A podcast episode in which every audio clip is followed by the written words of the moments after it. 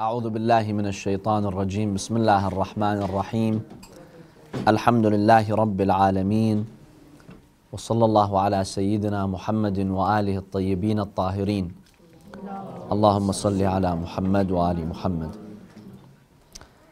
Previously we examined the miraculous journey of the Prophet sallallahu alaihi wasallam called the Isra.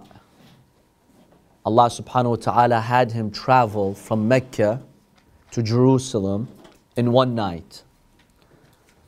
And then after the Isra, which was the horizontal transportation, we have the vertical one, which is even more significant and more profound. We call that the Mi'raj, which is the ascension. The ascension of the Prophet ﷺ to the heavens. So the Isra usually refers to that part of traveling from Mecca to Jer- Jerusalem, and the Mi'raj refers to the Prophet ﷺ ascending into the heavens. Now, the ahadith of Ahlul Bayt, peace be upon them, they do indicate that the Mi'raj happened a number of times in the Prophet's life, not only once. It happened actually several times. And some of the details of the Mi'raj, they may come from those several occasions, not from one of those journeys in particular, but a number of them. Now, how long did this journey take? Some of you were wondering last time. There are some claims that it took a few seconds, all of it, from the time that the Prophet left the house in Mecca until he came back, only seconds passed. You know, there are some statements that say his bed was still warm, or uh, that doorknob, not the doorknob, that ring on the door, the knocker, the door knocker, right? It was still moving on the door. Or, you know, when the Prophet ﷺ did wudu or he washed his face and hands, you could still see some, some of the drops of, of that wudu coming.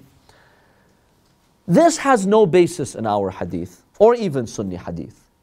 There is no proof, no basis that it took, you know, that, that quick. In fact, our hadiths indicate that the Prophet ﷺ started his journey right after Isha. So this is about an hour about after sunset. And he came back right before Fajr or at Fajr.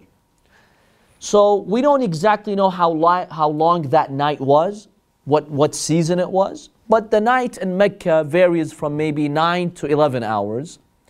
So it took maybe between 8 and 10 hours because he started about an hour after Isha. So the whole journey of the Isra to Jerusalem and then that vertical ascension into the heavens and coming back took about 8 earthly hours to 10 hours. Now, the first two thirds of those 8 or 10 hours, so we're talking about 6 hours, that was the time that it took him to go to Jerusalem. And remember, he'd stop on the way, right? He stopped in Yathrib, he stopped on Mount Sinai, he stopped in a number of places. So that took roughly five, maybe to six hours. Then the Mi'raj, the more profound one, it happened in the last third part of the night. So we're talking about maybe three hours. If you have 10 hours, divide them into three parts, you get about three and a half hours.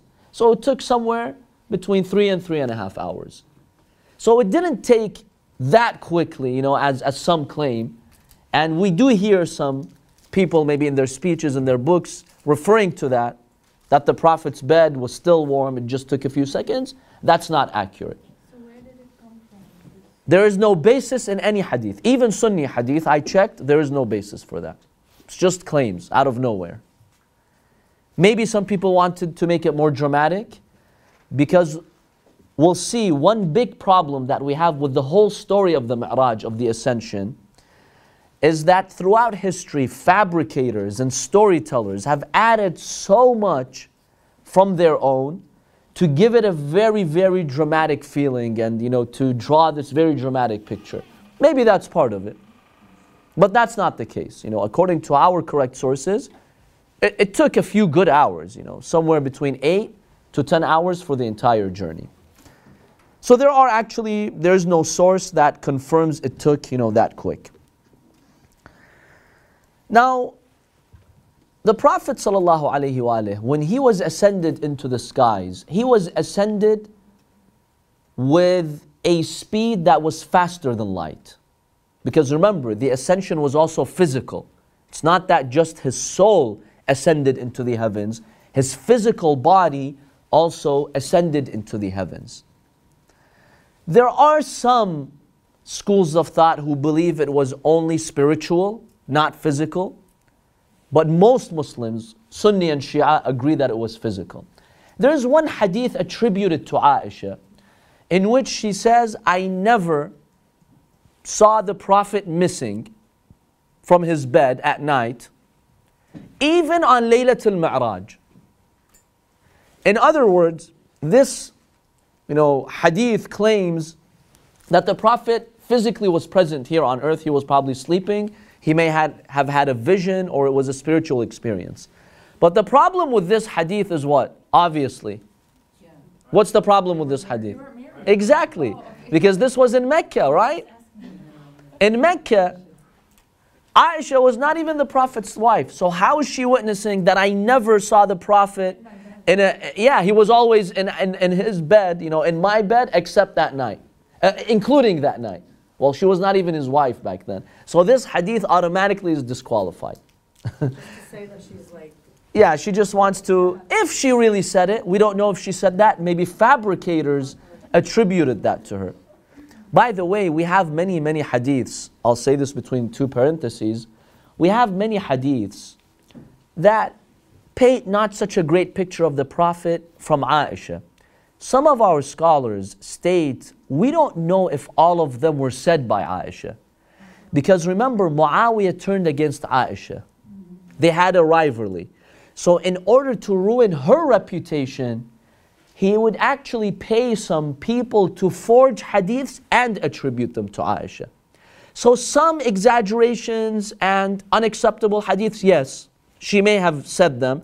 But remember, a lot of it could be just fabrications. No, she has ever fabricated anything against her in retaliation. The, a pious companion whom we deem trustworthy would not do that. No. So a lot of the hadiths you see in Bukhari, in which you know they're very unacceptable, in which Aisha says, you know, I was in my cycle when the Prophet came next to me, and he, so on and so forth. Yes, unfortunately, we do have hadiths like that in Bukhari. We're not really sure if she said that to begin with. It may have been people who wanted to slander her and to show she's not morally, you know, trustworthy or, you know, she is not polite when it comes to these things, maybe they attributed that to her. This is probably one of those hadiths. So this Muawiyah's rivalry happened after Imam Ali passed away?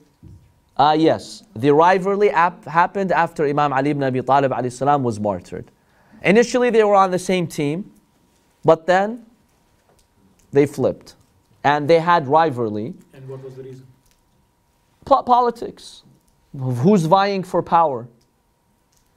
And there are actually historical clues that Muawiyah killed Aisha.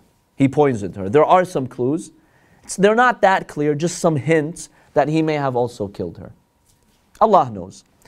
In any case, going back to the ascension, the Prophet ﷺ, you know, ascended into the heavens at a very fast speed.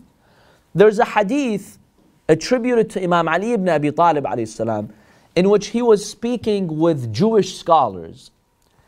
And they were bragging that Musa is the greatest prophet because Allah spoke to him. So Imam Ali, Ali, Ali salam, he's responding to that. And he told them, well, it's true, we accept that Musa is Kalimullah, the interlocutor of Allah, the one whom, to whom Allah subhanahu wa ta'ala spoke to. However, our messenger of Allah, he has a great miracle that surpasses all prophets, which is the Mi'raj, the ascension into the heavens.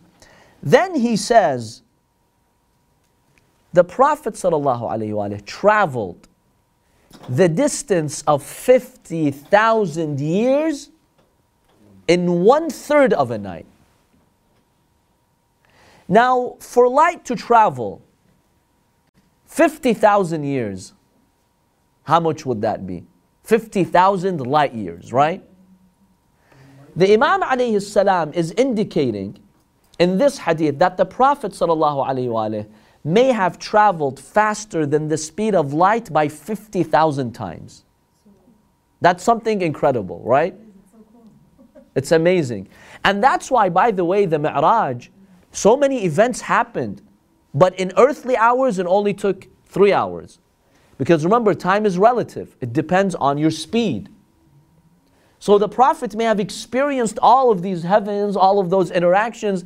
They could take a long, long time to do all of that, but it happened in three hours. Now, with uh, the theory of relativity, this becomes a lot clearer to us. How that is that even possible? So it was at a very phenomenal speed. We don't exactly know, but some scholars have said this hadith of Imam Ali might indicate that the fastest thing we know of, which is light, multiply that by 50,000 times because he's you know, saying that the Prophet went 50,000 times faster than, you know, um, anything that can travel during that period of time. Now, the Prophet ﷺ, after he ascends into the heavens from Jerusalem, so he goes from Mecca to Jerusalem, then from Jerusalem the Mi'raj starts. Where does he go? The Prophet ﷺ visits the seven skies. We also call them the seven heavens. Now, all that you see in this world, the galaxies, the solar system, the Milky Way, whatever it is, this is all called Sama dunya. This is all the first sky. We don't have access to this second, third, fourth, and fifth heavens until the seventh. This physical sky that we are able to see, the stars and everything, this is what? This is all sama ad-dunya. وَلَقَدْ زَيَّنَّا السَّمَاءَ الدُّنْيَا بِمَصَابِيحَ Allah says, you know, we've decorated this uh, heavenly, this worldly heaven or sky with the stars. So everything that we can actually reach with any spacecraft, right, is in sama ad-dunya. So the Prophet wasallam, he went into the depths of sama ad-dunya. He reached, you know, places that theoretically they're possible for us to reach, but we can't so far. So where did he go in sama ad-dunya? The Prophet wasallam in sama ad-dunya, he meets two interesting angels as he's ascending in that vertical ascension. The Prophet ﷺ meets, according to the hadith, he's with Jibra'il now. Jibra'il is guiding him. He sees the angels. All the angels, they're smiling and greeting him. They're happy to see him, except one. He's frowning, no greetings, no smile. The Prophet ﷺ says to Jibra'il, Jibra'il, what's the matter with this angel? I see everyone smiling except him. Who is he? Jibra'il says, This is Malik, Khazin al-Nar, the keeper of hell. That's Malik. Allah has appointed him. His name is Malik, yes. His name is Malik. That's the angel who's responsible for, you know, managing hellfire. And because of what he sees on a daily basis, he can't smile. The Prophet ﷺ tells Jibra'il, Jibra'il, can you tell Malik to show me a glimpse of hell? Now, based on this hadith, it seems that hell is in which sama?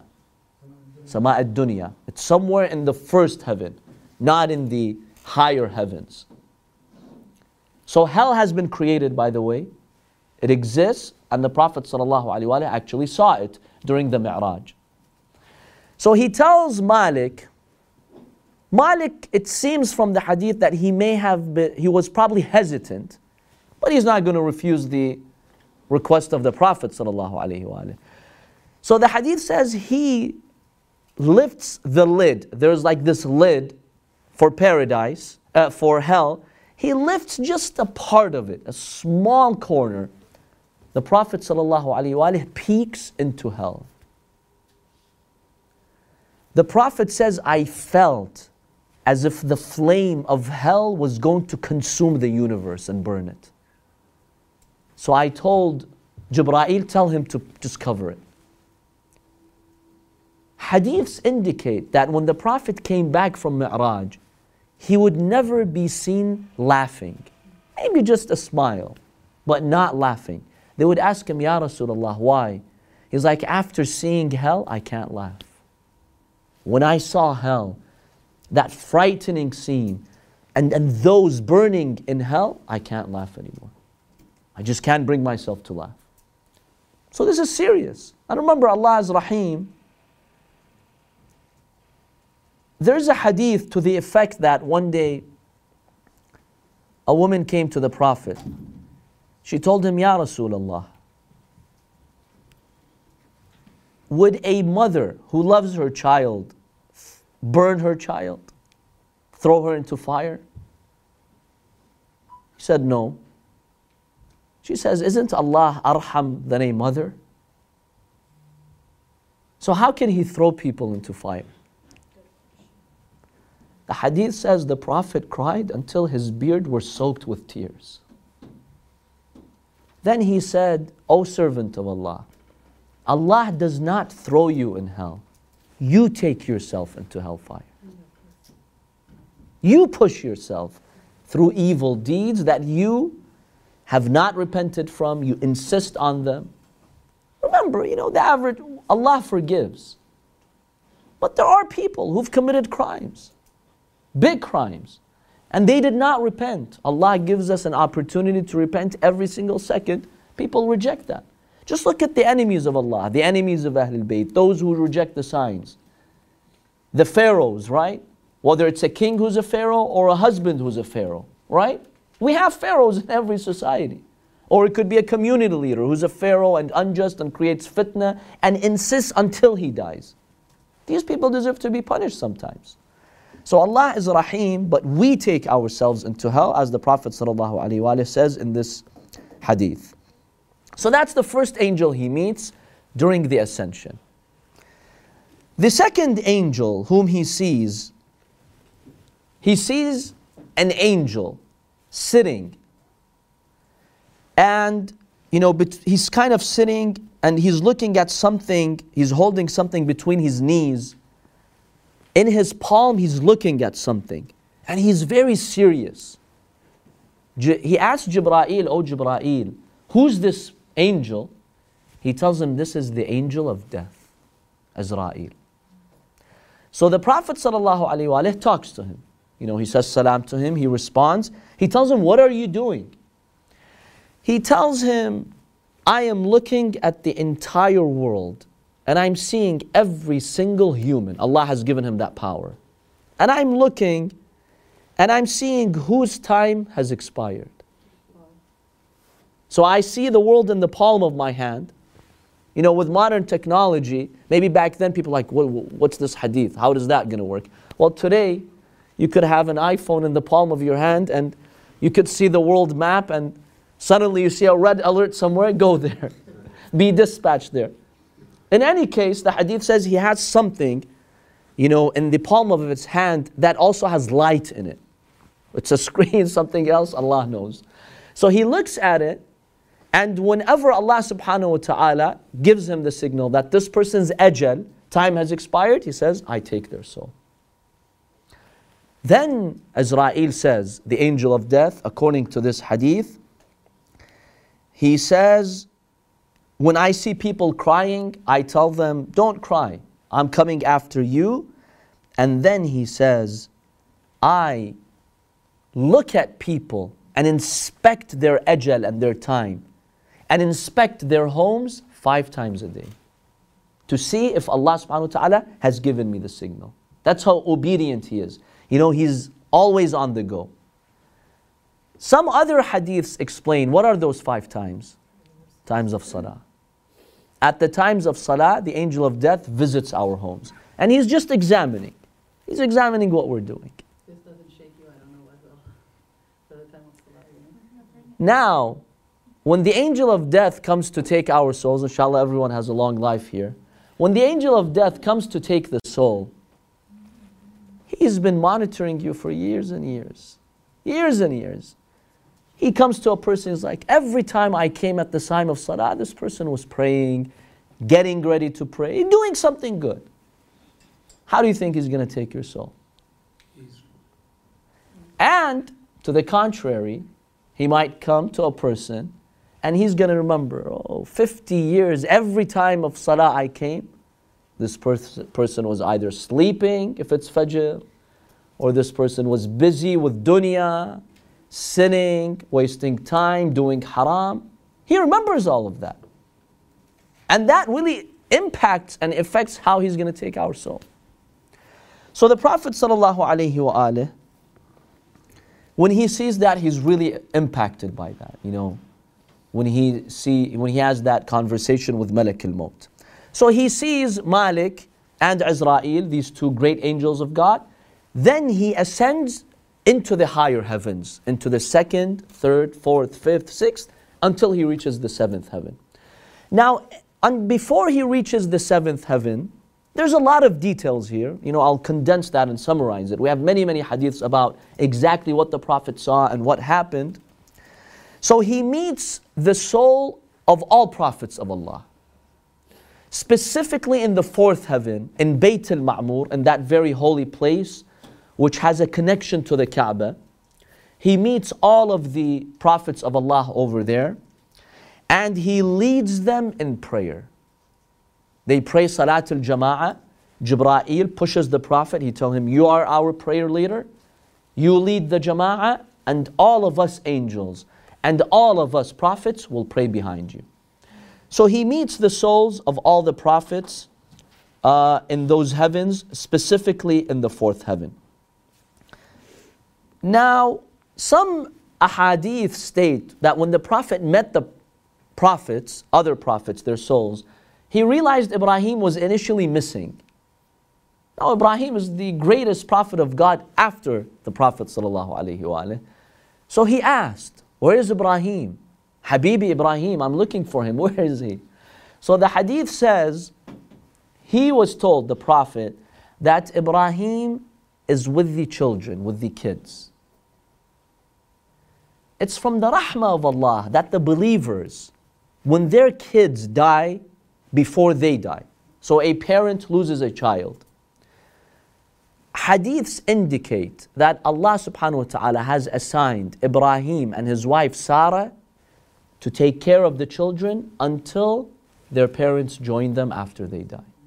And this is from the rahmah of Allah subhanahu wa ta'ala. We have a number of hadiths. In fact, Ibrahim, he did that dua. He said, Oh Allah, one of the requests I have is that after, you know, I die, I want to take care of the children of the believers. The children of the believers, I want to take care of them. So the hadiths actually give us a picture of that. You know how him and his wife they feed the children, they play with them, they keep them company until the parents join them. So really for all those parents who have lost a child, I know it's very traumatic, it's a big big tragedy. It's very difficult. There's nothing worse than losing your own child. Let them just know that if they're believers, their children are with Ibrahim and his wife Sarah. And that's from the rahmah of Allah subhanahu wa ta'ala. So he finds Ibrahim, they call him, and he comes and he joins the Prophet sallallahu alayhi wa So the Prophet sallallahu alayhi wa he's having many scenes.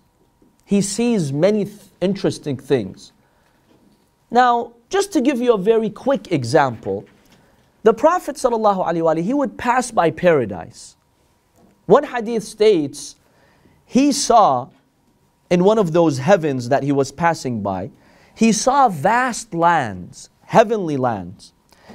And he saw malaika, angels acting as construction workers. They would take a brick made from gold, a brick made from silver. Now remember, when we say gold and silver, this is largely metaphoric because people give a lot of value to these things. Otherwise, heaven is just a different dimension. We're not talking about this earthly gold and silver, right? So, according to this hadith, the Prophet sees the angels, you know, it's like they have uh, this material, they're building something from it. You know, they take a golden brick, a silver brick, and they're building something. So the Prophet ﷺ asks them, tells them, What are you doing? What are you building? They told him, Ya Rasulullah, we're building the palaces for the mu'mineen, for the believers. The Prophet tells them, But I realize you're building, but then suddenly you stop. Why? They tell him the material finishes. We run out of material. He tells them how. They tell him the material is good deeds. When a believer does a good deed, worships Allah, glorifies Allah, specifically one hadith says when you say Subhanallah, Walhamdulillah, Wa la ilaha illallah, Wallahu Akbar, you create that building material in paradise. So they take that building material and they build for you. When you stop doing good deeds, charity, respecting parents, worshiping, whatever it is, they stop building. So he actually sees how the angels are preparing paradise for the believers. Now, there are a lot of details, and I encourage you to read, you know, trusted sources, of course, because remember, we have a lot of, if you go online and you want to search this, you're going to run into all sorts of you know, details that may not be authentic. But I highly recommend that you examine what happens in, in, in the journey of Mi'raj, especially when the Prophet ﷺ meets certain individuals, either believers or sinful people. You know, our sins have an effect. The Prophet sees those effects. Like people who committed certain sins and they didn't repent, the Prophet sees how they're suffering from that sin. It's effective to read that, you know, it keeps us in check. One interesting thing that the Prophet realizes is that every sky he visits, he's greeted by the angels, right? The first thing they ask him after greeting him, how is your brother Ali ibn Abi Talib And we have, by the way, Sunni sources too. We have many, many Shia sources. Every, every time they greet him, they ask him about Ali ibn Abi Talib The Prophet asked those angels, or he asked Jibra'il, he tells him, What's going on? Everywhere I go, people ask me about Ali ibn Abi Talib. So Jibra'il tells him, Oh Rasulullah sallallahu alayhi wa Ali ibn Abi Talib is a king in the heavens. Everyone mentions the name of Ali ibn Abi Talib.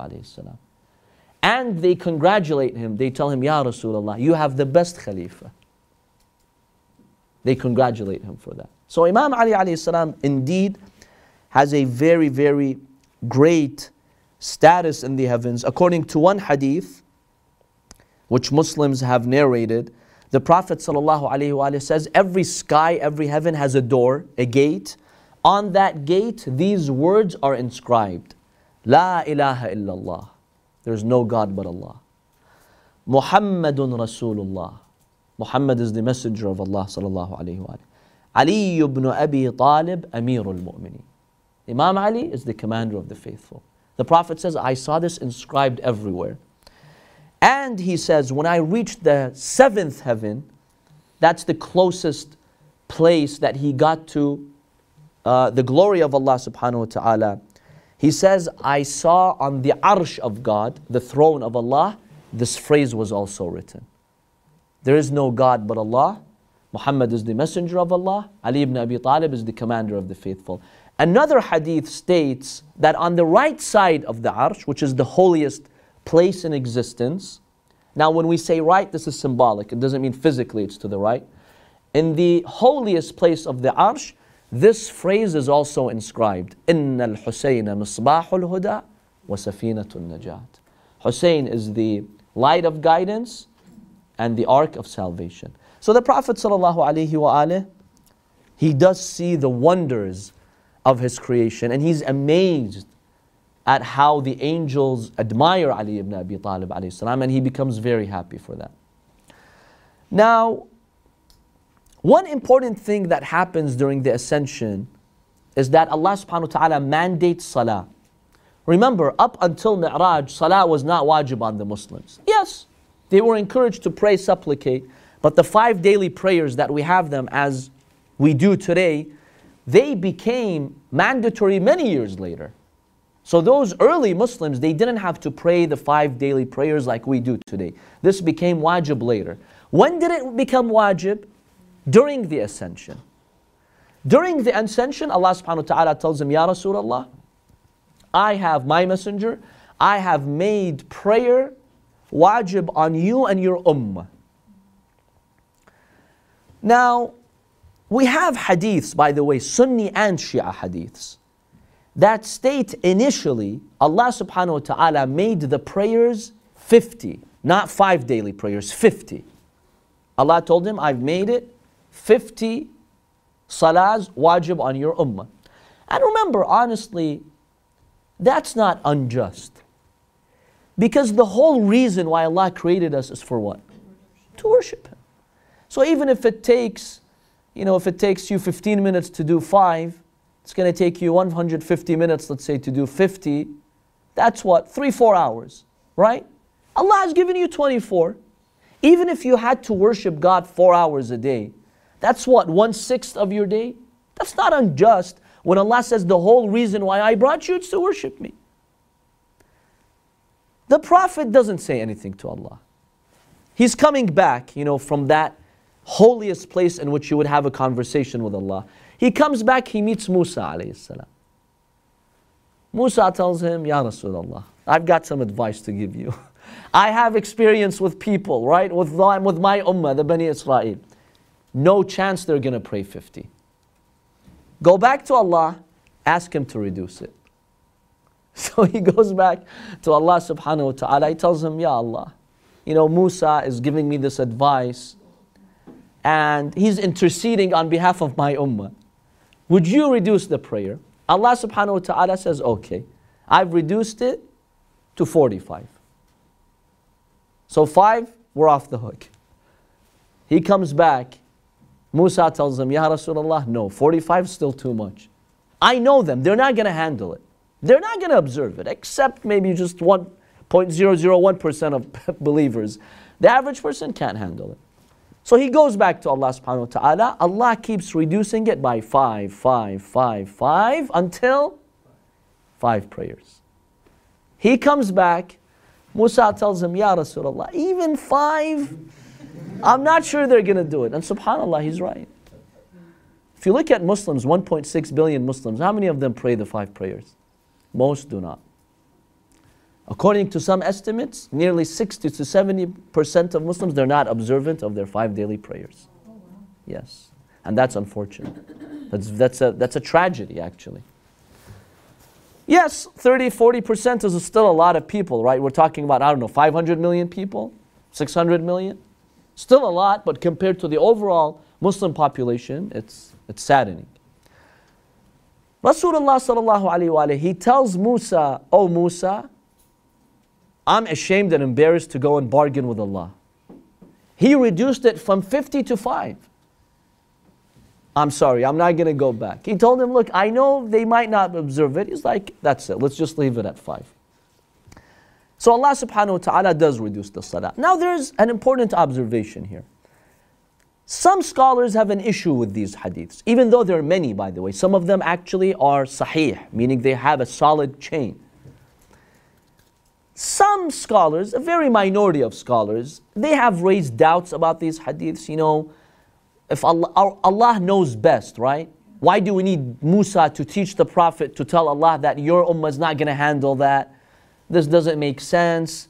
And the Prophet knows better than Musa. He doesn't need Musa to teach him, so on and so forth.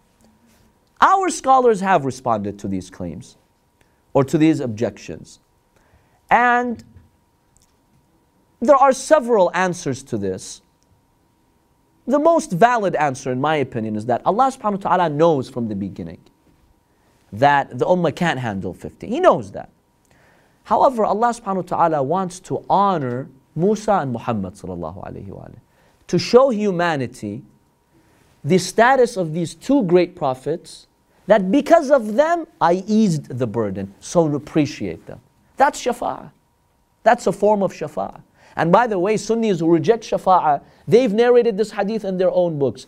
Musa, who's dead, he did shafa'ah. He interceded on our behalf to lift a burden. That's a form of shafa'ah. Because shafa'ah means an infallible intercedes on your behalf. Yes. So I, I was just going to ask, what's the English uh, synonym for shafa'ah? Intercession. Yes, that's how we usually translate it. Shafa'ah is intercession. So Allah subhanahu wa ta'ala knows. But He wants to honor Musa alayhi salam and the Prophet sallallahu alayhi wa That's why in this hadith, Al-Imam al-Sadiq alayhi salam, in the end, he says, may Allah reward Musa for lifting the burden from this ummah. Allah wants to show their status. That's one way. Number two, okay, well, couldn't the Prophet directly ask Allah? Why did Musa get involved here? See, the Prophet, no messenger of God had the adab and the politeness and the etiquette of Prophet Muhammad. He was on top. When it came to his akhlaq, وَإِنَّكَ لَعَلَى خُلُقٍ عَظِيمٍ You're of the utmost character, higher than all prophets of God. When Allah tells the Prophet that I've made something mandatory, the Prophet could not bring himself to ask to negotiate with Allah. He just couldn't. That's his akhlaq and his adab. And that's why one of the qualities of the Prophet, by the way, is that he could not say no. He couldn't say no.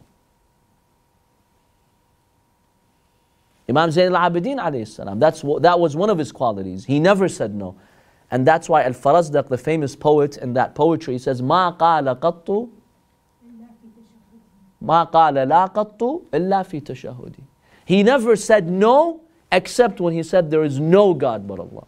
That's the only no you'd hear from Imam Zain al-Abidin. He never turned anyone.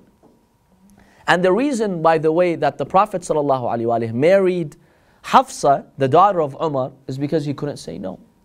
Umar came to him. Some other companions came to him. Ya Rasulullah, you know, she was divorced, by the way. She was a divorcee. Apparently, historical accounts tell us, you know, because of her akhlaq, no one was interested in marrying her. And Umar was concerned. He came and he begged the Prophet, Ya Rasulullah, no one's going to take care of my daughter. Please, would you marry her? The Prophet couldn't say no because of his akhlaq. He just kept his, his head down. Omar said, the Prophet has agreed, he announced it. Khalas, that's how it happened. He couldn't say no. So even to that extent with Allah, he did not want to negotiate. But now here's the, th- so here's how it worked. But when he came back, now Musa asked him. Musa, alayhi salam, came and he said, Ya Rasulullah, I have a request from you. Go and ask Allah to reduce it.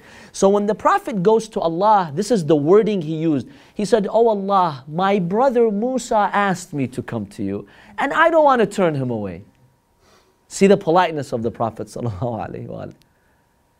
So the Prophet, it's as if he's telling Allah, I, I can't negotiate with you. But Musa sent me, and I don't want to put him down. So Allah accepted that shafa'ah. So I personally don't find any problem with these hadiths, especially we have a lot of them. It's not just one or two or three. Sunnis have narrated this, Shias have narrated this. We have solid hadiths from the Ahlul Bayt, peace be upon them. Like I said, you'll find maybe one or two scholars finding this problematic. Yeah, they said this is from the Israeliyat because Allah subhanahu wa ta'ala Yes, they, yeah, but Musa alayhi I, I honestly don't find any issue. Do you find any problem with it given the explanation we've talked about? Well, I do. You find a problem with it? What's the problem? I, I, I think in Allah subhanahu wa ta'ala knows us, and He created us and He knows us better than Musa alayhi salam to ask Muhammad, to ask God to reduce. Yeah, but Allah wants to show their, to show us their status. But also That's the shafa'ah. Israeliyat, يعني they Allah, make you know, Musa Allah- See, Allah subhanahu wa ta'ala wants to do put a favor on this ummah. Really. That I've lifted many burdens. By the way, Allah lifted many burdens from this ummah through the Prophet. This is not the only one. Many other burdens Allah lifted from this ummah, like the very strict sharia of the Jews. Allah changed that in Islam, the strict sharia. You know, according to some Jewish sharia, if najasa, like urine, would touch your skin, to purify it, you couldn't use water, you had to cut it.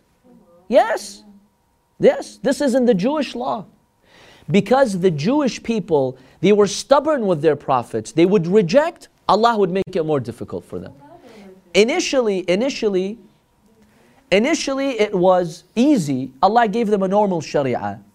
They kept arguing with their prophets, killing prophets, and Allah, to punish them, made it a difficult sharia. So when the Prophet ﷺ came, Allah lifted those burdens. Allah says in the Quran, he, he removes the shackles from you, He lifts the burdens from you. This is one of those examples in which Allah subhanahu wa ta'ala could have made prayer, you know, difficult for us like that. But Allah is saying, look, there's a favor on you through your messenger. Know his value. Because of the Prophet wasallam, I've lifted the burden from you. I didn't have to, but to honor him I did. So, yes, Allah does know better than Musa and anyone else, but Allah wants to show us the status of the prophets. So, no, so we all remember that these prophets have big favors on us. we anyways supposed to learn our religion through the prophets, through the imams? Exactly, we get our religion from them. Like I said, you'll find some who might find this problematic. I personally don't find it problematic. You know, there's nothing that is, you know, illogical in this hadith or problematic, especially since we have a lot of sources. If it was just one source in some unknown book with an unknown source, okay, you know, we could have probably dismissed it. But we do have some solid chains for this. In any case, this is not part of usul al-din where you have to believe in it. If you, if you find yourself accepting it, you can accept it. If you find it problematic, just say Allah knows best. Don't reject it. Just say Allah subhanahu wa ta'ala knows best. So we do have, you know, many hadiths that tell us Allah subhanahu wa ta'ala made salah mandatory and this is how it happened. The adhan, by the way, before that there was no adhan. Allah subhanahu wa ta'ala during the ascension also uh, showed the Prophet how to do the adhan. Even the acts of salah, by the way, without getting into too much details, even the acts of salah, why do we pray the way we pray? The takbirah, one ruku', two sujuds. Because the Prophet, when he saw the glory of Allah, he did the takbirah. He did one ruku' when he saw layer after layer of light being removed for him to see the glory of Allah subhanahu wa ta'ala. So he would do ruku' and submit to Allah. He did two sujuds. So Allah subhanahu wa ta'ala added these prayer acts because of how the Prophet worshipped Allah in the, in the journey uh, of Al-Mi'raj. So the adhan was also shown to the Prophet sallallahu alaihi wasallam. He was taught the adhan during that trip. Sayyid, uh, Yes. I heard that the the hadith that you were saying where the Prophet came down to Musa, then Musa sent him back. I heard the same one, but I heard that it was Fatima to Zahra that was telling the Prophet this. I heard this several times. What do you mean she was telling him like, this? Uh, the Prophet, I don't know, like, uh, I heard people saying that Fatima Zahra is the one that made prayer easy for us. And uh, like, this is the first she time I wasn't heard born this. yet. You see, I know, Yeah, but she was born I haven't seen any hadith. Yeah, no, I haven't seen. times Where they said Yeah. Fatima Zahra was like, okay, it's gonna be too hard for them, father. Then No, no, when- and Yeah, I haven't seen any hadith actually. We can check and see if there are some sources like that. I'm not familiar with any source. I mean, Uh, that- Circumstance, I mean, I'm sure, Yes. that, you know. In any case, we can investigate and see. So now the Prophet ﷺ, he's ascending into these skies. He reaches the seventh heaven, which is the holiest and the best of all places. The arsh of Allah subhanahu wa ta'ala is found there. Now the Prophet ﷺ, he goes to Sidratil Muntaha with Jibra'il. The Sidra is a tree. We can take this probably symbolically. It's not like a physical earthly tree. That tree is very significant. Apparently, all the knowledge in the universe is somehow contained in that tree. There are some, you know, scholars of tafsir based on certain hadiths who also relate this tree to the tree of Adam alayhi salam, in which Allah subhanahu wa ta'ala had prohibited him from approaching the tree it is possible that this was the tree. This tree has the secrets of the universe, it has all the knowledge of the universe, and not anyone has access to that. Jibra'il had access to it, and only the Prophet has access to it. So the Prophet goes and he sees that tree. You can find in the hadith amazing descriptions of this tree and, and more about this tree. In any case, the Quran talks about this now. That the Prophet ﷺ sees him by the tree. وَلَقَدْ رَآهُ نَزْلَةً أُخْرَى عِنْدَ سِدْرَةِ الْمُنْتَهَى The Quran is not explicit or clear as to who he saw. The Quran says he saw him again by Sidratul Muntaha, by that cedar tree. Well, What's the Quran referring to? Here, we have some deviant sects within the Muslims who believe that during Al Isra or Mi'raj, the uh, ascension, the Prophet ﷺ saw Allah. God forbid. He saw the image of God. There are some sources, especially in some Sunni books, not the main ones like Bukhari and Muslim, some secondary books of hadith, like the you know books of Dar Qutni and others, they do mention that the Prophet ﷺ saw the image of God. Now the Quran is not clear as to who he saw, it just he saw him. Now we don't accept that of course because Allah subhanahu wa ta'ala is not physical. The Imams of Ahlul Bayt refuted this. In fact, there's a hadith from Aisha in which someone asked her, you know, did the Prophet see God during the Mi'raj? She said to that companion who asked her, You just gave me the goosebumps by saying that. No, it's impossible to see Allah. He saw Him with His heart. He experienced the glory of God, but He didn't see Him with His eyes because Allah subhanahu wa ta'ala is not to be seen. So you'll find some, you know, crazy hadiths in some books in which Allah subhanahu wa ta'ala somehow made Himself visible to the Prophet sallallahu. And actually, unfortunately, you do find some prominent Sunni scholars like Ahmad ibn Hanbal. There's a hadith that says the Prophet ﷺ saw God in the image of a young boy, Shab Amrad. Amrad means, you know, uh, an adolescent who has like a very thin mustache, but the beard has not grown yet. Maybe 13 years old, 14 years old. So some hadiths indicate that he saw God in the form of a young, beautiful boy. Now, unfortunately, we see that Ahmad ibn Hanbal, Tabarani, Abu Ya'la, Ibn Sadaqa, they've said this hadith is sahih. They haven't narrated it in, in their book. So Ahmad ibn Hanbal in his Musnad, he did not narrate this hadith, but he comments on this hadith in other books. For example, you'll find this in the book of Al Muntakhab min Ilal al Khallal, um, page 282. This is mentioned there. That he sahaha al hadith, meaning he said this hadith is authentic. We reject that, you know. Allah subhanahu wa ta'ala is much more glorious for him to appear in the form of a boy. So this is all rejected, these are all those fabrications. And subhanAllah, when Allah talks about Isra, in Surah Al-Isra, What's the first word he uses? Subhanallah. Glorified is he. Glorified means he's above all these limitations. That's what the meaning of subhan means. So it seems Allah knew these fabricators would come and come up with this ridiculous hadiths. So in the beginning, Allah says, Glory to him who had his servant go on the Isra and Mi'raj. So Allah subhanahu wa ta'ala is just refuting that in the Quran, that Allah is glorious and these things don't happen. So now at Sidratul Muntaha, what does he see then?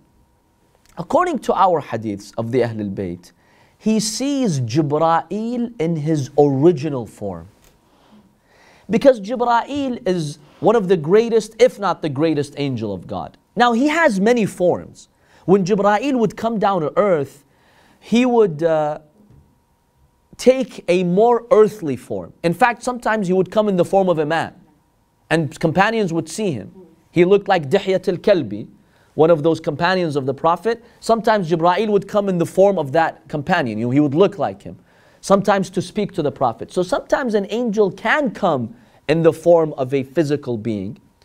But then the Prophet ﷺ, sometimes he would say that when I see Jibra'il ascending into the skies, and he would go back to his more original spiritual form, I would see his wingspan, one wing, would be as big as the galaxies. It's something beyond our comprehension because remember, the angels, what are they created from?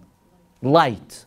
The light of Allah subhanahu wa ta'ala. So we don't exactly know what their essence or nature is. We don't even know what our essence or nature is, let, let alone the ruh and the you know, uh, angels of Allah subhanahu wa ta'ala.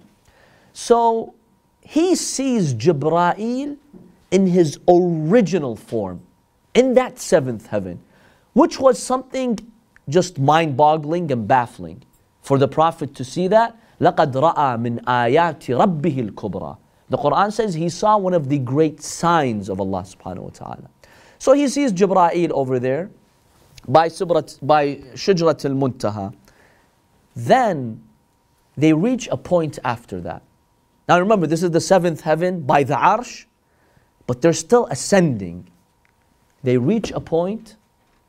Jibra'il tells the Prophet, Ya Rasulullah, stop.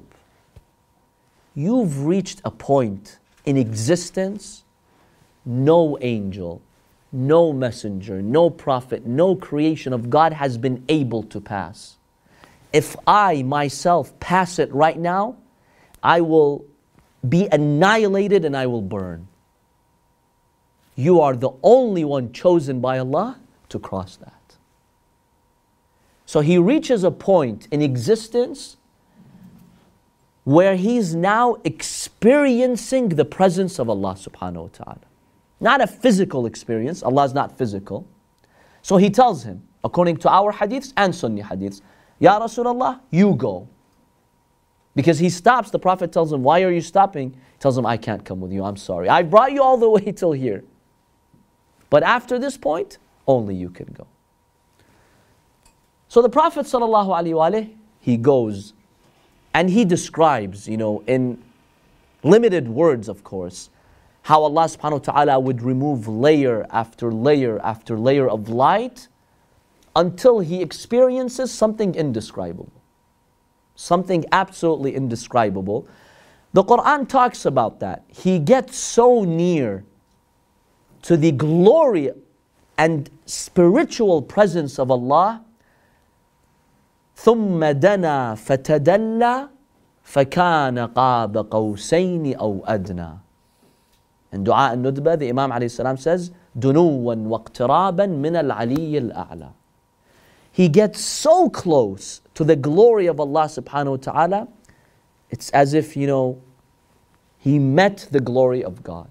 That's how close he got to Allah subhanahu wa ta'ala. So he spiritually experienced the existence of God. We don't know exactly what that is.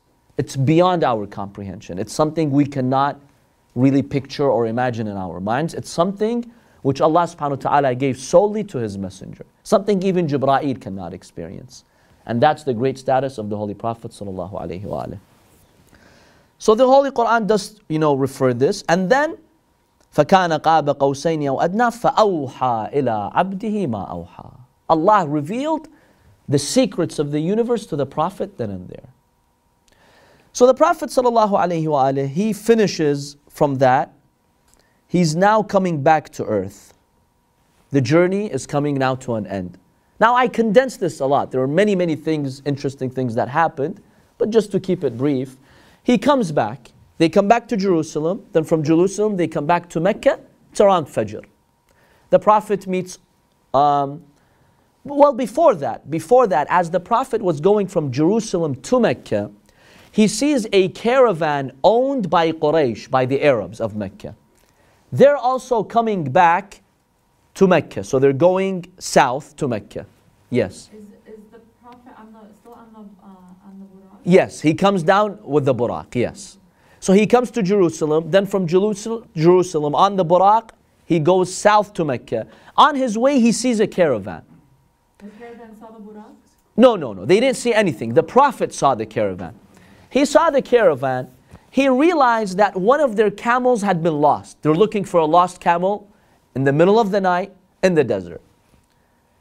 The Prophet passes by the caravan. There was a container of water, a jug of water. The Prophet ﷺ spills the water. He comes back to Mecca.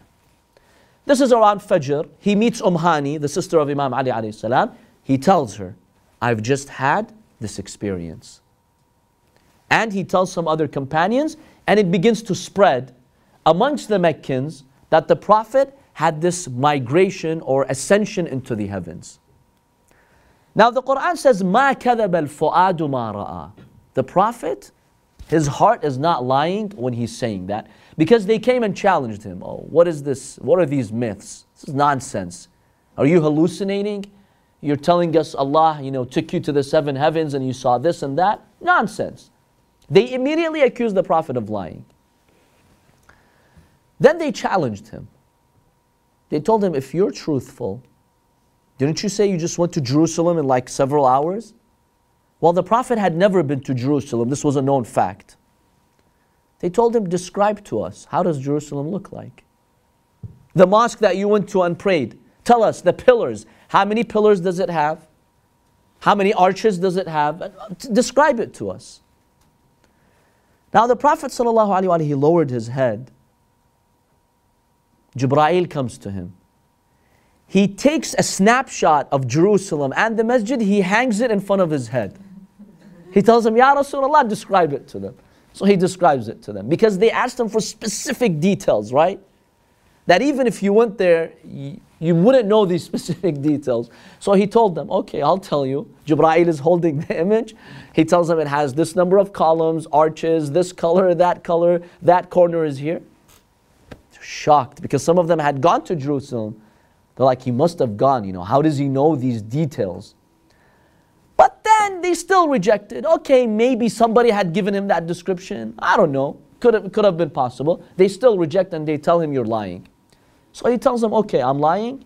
When I was coming back on my journey, I saw a caravan, this number of people in it, this number of camels in it. One camel was lost. They were searching for it. And I took one of their jugs while they were sleeping and I spilled the water. And the caravan is going to arrive at sunrise. Go and ask them. Abu Sufyan became happy he told Abu Sufyan, the leader of the pagans, the father of Muawiyah, he said, This is a perfect opportunity for us to expose the Prophet because he put himself in a big trap and he dug his hole for himself. He gets, they didn't believe the Prophet. They didn't have faith, right? Abu Sufyan. He didn't believe that a caravan was going to come. That's impossible. How does he know that the caravan got lost and all this happened? So he's like, perfect opportunity to show the people he, this man is a liar. At sunrise, everyone's anxiously waiting for that caravan to come back. At sunrise, the Prophet said, when you see the disk of the sun looming in the horizon, you're going to see the camels coming. And that's exactly what happened. At sunrise, the caravan reached Mecca. They rushed to the caravan. They asked them, Tell us your story. What happened? Something strange happened? They're like, Yes. First of all, we got lost. One of our camels got lost. The Prophet told them the color and the specifications of that camel. So they told him, they, they told them this, you know, camel, with, and they looked at the specifications and the color. This camel got lost, then we found the camel. And something strange happened. We were all sleeping. When we woke up, we saw our jug of water spilled. So the Prophet ﷺ tells them, that's the sign of Allah subhanahu wa ta'ala. But then Imam al-Sadiq he comments, he says, but they still rejected. Every single sign Allah subhanahu wa ta'ala showed them, just like Fir'aun. Allah sent him all those signs, the nine signs, the snake and the stick and the splitting of the sea, but they rejected. The pagans of Mecca did the same with the Holy Prophet sallallahu alaihi wasallam. So, this is how the journey ends. And this was one of the great miracles of Allah subhanahu wa ta'ala. Deep down in their hearts, they knew the Prophet was telling the truth. But out of arrogance, they did not want to submit to the Prophet sallallahu alayhi wa وصلى الله على محمد وآله الطيبين الطاهرين اللهم صل